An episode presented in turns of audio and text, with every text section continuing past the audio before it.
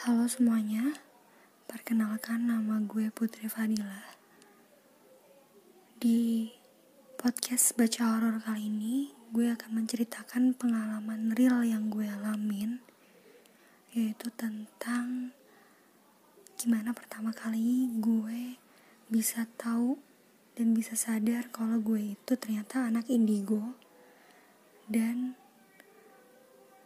pengalaman yang sampai sekarang masih dialamin yaitu kuntilanak yang selalu ngikutin gue dan selalu ngincer diri gue setiap dia bisa ngelihat diri gue. Gue seorang perempuan berusia 22 tahun. Yang sebelumnya gue bisa ngeliat hal-hal gaib atau bisa dibilang gue adalah salah satu anak indigo. Ini gue dapat turunan dari orang tua gue dari kakek nenek yang sebelum-sebelumnya di mana setiap anak pertama yang akan lahir dari satu keluarga satu turunan lurus itu bakal bisa uh, dapat turunan bisa ngelihat hal-hal gaib dan kebuka mata batinnya. Gue menyadari ini ketika gue kelas 4 SD. Dulu gue gak pernah tahu dan gak pernah bisa ngebedain mana yang memang manusia dan mana makhluk lain selain manusia karena dulu gue menganggap bahwa yang gue lihat adalah yang orang lain juga bisa lihat. Dari kecil gue selalu melihat ada orang yang bentuknya sangat tinggi besar dan ada juga yang berbentuk merupai kakek-kakek atau nenek-nenek bungkuk dan ada juga anak kecil ada juga beberapa bentuk yang rupanya sangat jelek seperti orang habis terkena kecelakaan bersimbah darah ada yang mukanya rata hal-hal seperti itu gue dulu ngira kalau semua orang pasti pernah atau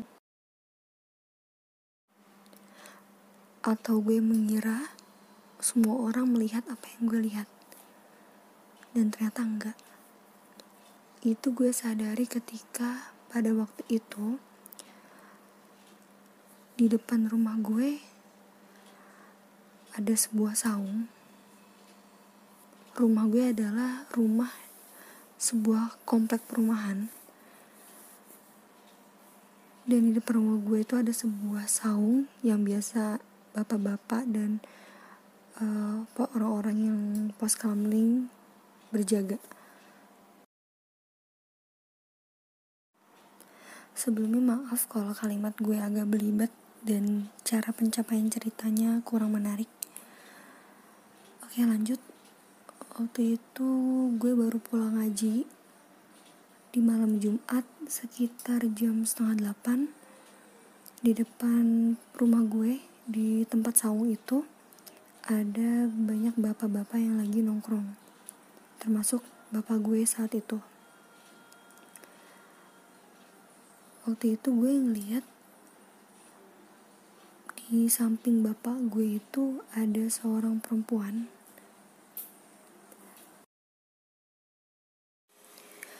Dia duduk persis di samping bapak gue dan duduknya itu nyender ke bahu sebelah kiri bapak gue. Di situ gue ngeliat bapak gue itu duduknya bahunya agak agak ke bawah seperti orang yang ketindihan sesuatu. Gue samperin bapak gue dan gue nanya, Pah, tante di samping itu siapa? Dan bokap gue sama bapak-bapak yang lain itu semuanya terkejut. Mereka nanya, tante siapa? Dan gue jelasin yang gue lihat itu adalah sebuah tante-tante perempuan putih rambutnya panjang pakai baju putih dan di belakangnya itu bolong banyak uh, keluar banyak cacing. Semua bapak-bapak di situ dan termasuk bapak gue bilang bahwa nggak ada perempuan di sini nggak ada siapa pun di sini. Tapi gue yang pada saat itu masih kecil tetap nunjuk ke arah samping bapak gue dan bilang tantenya tepat ada di situ. Bokap gue langsung gendong gue bawa pulang dan dibilangin untuk jangan ngomong yang aneh-aneh dan jangan suka bohong. Padahal yang gue omongin itu benar yang gue lihat itu benar pada waktu itu di situ bokap gue cerita sama nyokap gue. Dan nyokap gue bilang kayaknya anak kita bisa ngeliat hal-hal seperti itu. Kayaknya memang keturunan yang dibilang di keluarga bokap gue itu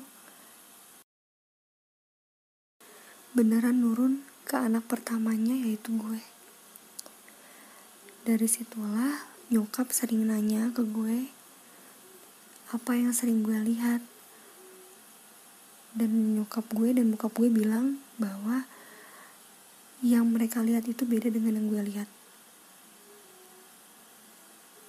Yang wajarnya orang-orang lihat itu adalah manusia pada umumnya. Tapi kalau bentuknya udah beda dari manusia dia bilang itu yang dinamakan dengan jin atau setan. Di situ gue baru tahu kalau ternyata yang gue lihat itu belum tentu orang lain lihat. Dan nyokap gue bilang kalau waktu masih kecil gue itu memang sering ketawa-tawa sendiri dan memang selalu diem tiap tengah malam. Dan kabarnya ketika gue waktu masih bayi itu ada perempuan. Kita sebutlah kuntilanak. Kuntilanak ini memang selalu ada ngikutin gue sampai sekarang. Dan dia biasanya muncul ketika rambut gue panjang. Jadi waktu gue masih bayi kabarnya setiap tengah malam suka ada suara seperti wanita yang menyanyi dan menimang-nimang bayi. Dan itu adalah kuntilanak itu. Bahkan ketika gue udah besar sekarang dia selalu mengikuti gue ke mana pun.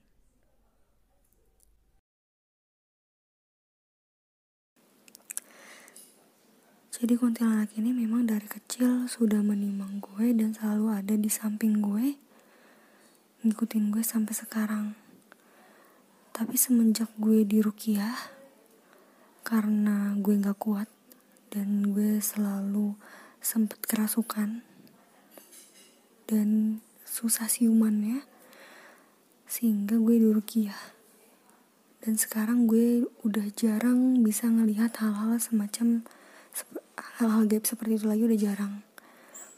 Tapi gue masih bisa lihat kalau dalam keadaan gue lengah, gue bengong, atau gue dalam keadaan tertekan. dan gue juga masih bisa ngeliat kalau gue mau dan membuka diri. Tapi karena gue udah gak kuat biasanya jarang gue lakukan itu. Balik lagi ke kuntilanak ini. Kalau kata orang yang punya ilmu kebatinan. Dan kakek gue yang memang turunan asli yang memang punya banyak kodam kodam itu semacam isi. Beliau bilang kalau memang kuntilanak ini suka sama gue dan dia tuh dijadi bagian dari diri gue kabarnya.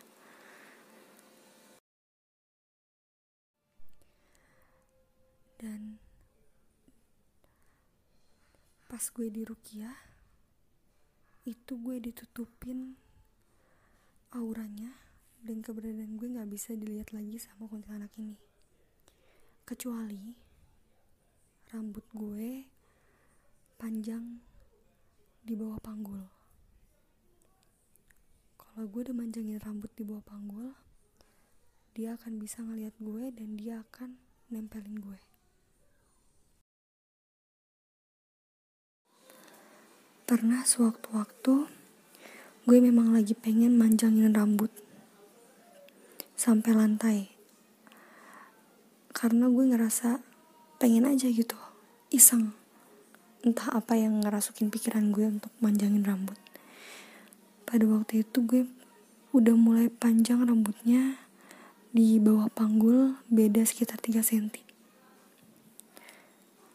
dan pada saat mandi rambut gue kan diurai. Gue mandi menggunakan shower. Dan ketika gue nutup mata sambil keramas ketika gue melek atau membuka mata dia persis ada di depan mata gue. Gue bisa ngeliat tatapan kosongnya dia ngeliat ke dalam mata gue selanjutnya pandangan mata gue itu udah gelap. Gue udah gak sadarkan diri. Ketika gue terbangun gue udah ada di atas kasur dikelilingin sama orang tua gue dan keluarga gue. Dan gue menceritakan kejadian yang tadi terjadi sama gue. Sampai situ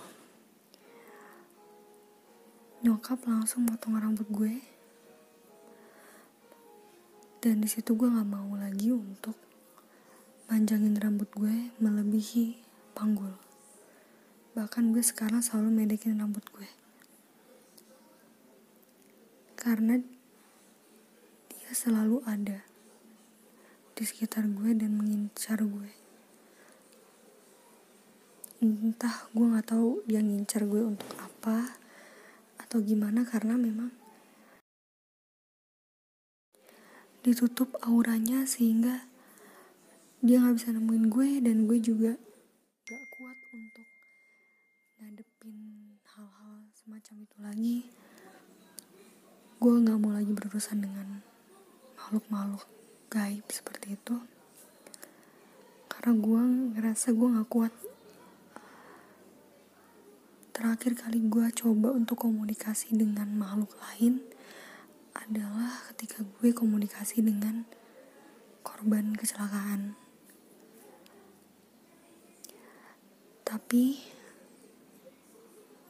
gue yang memang orangnya rentan malah dijadikan medium untuk keluar masuknya makhluk lain. Gue mudah banget kerasukan dan akhirnya gue bisa kehilangan jiwa gue.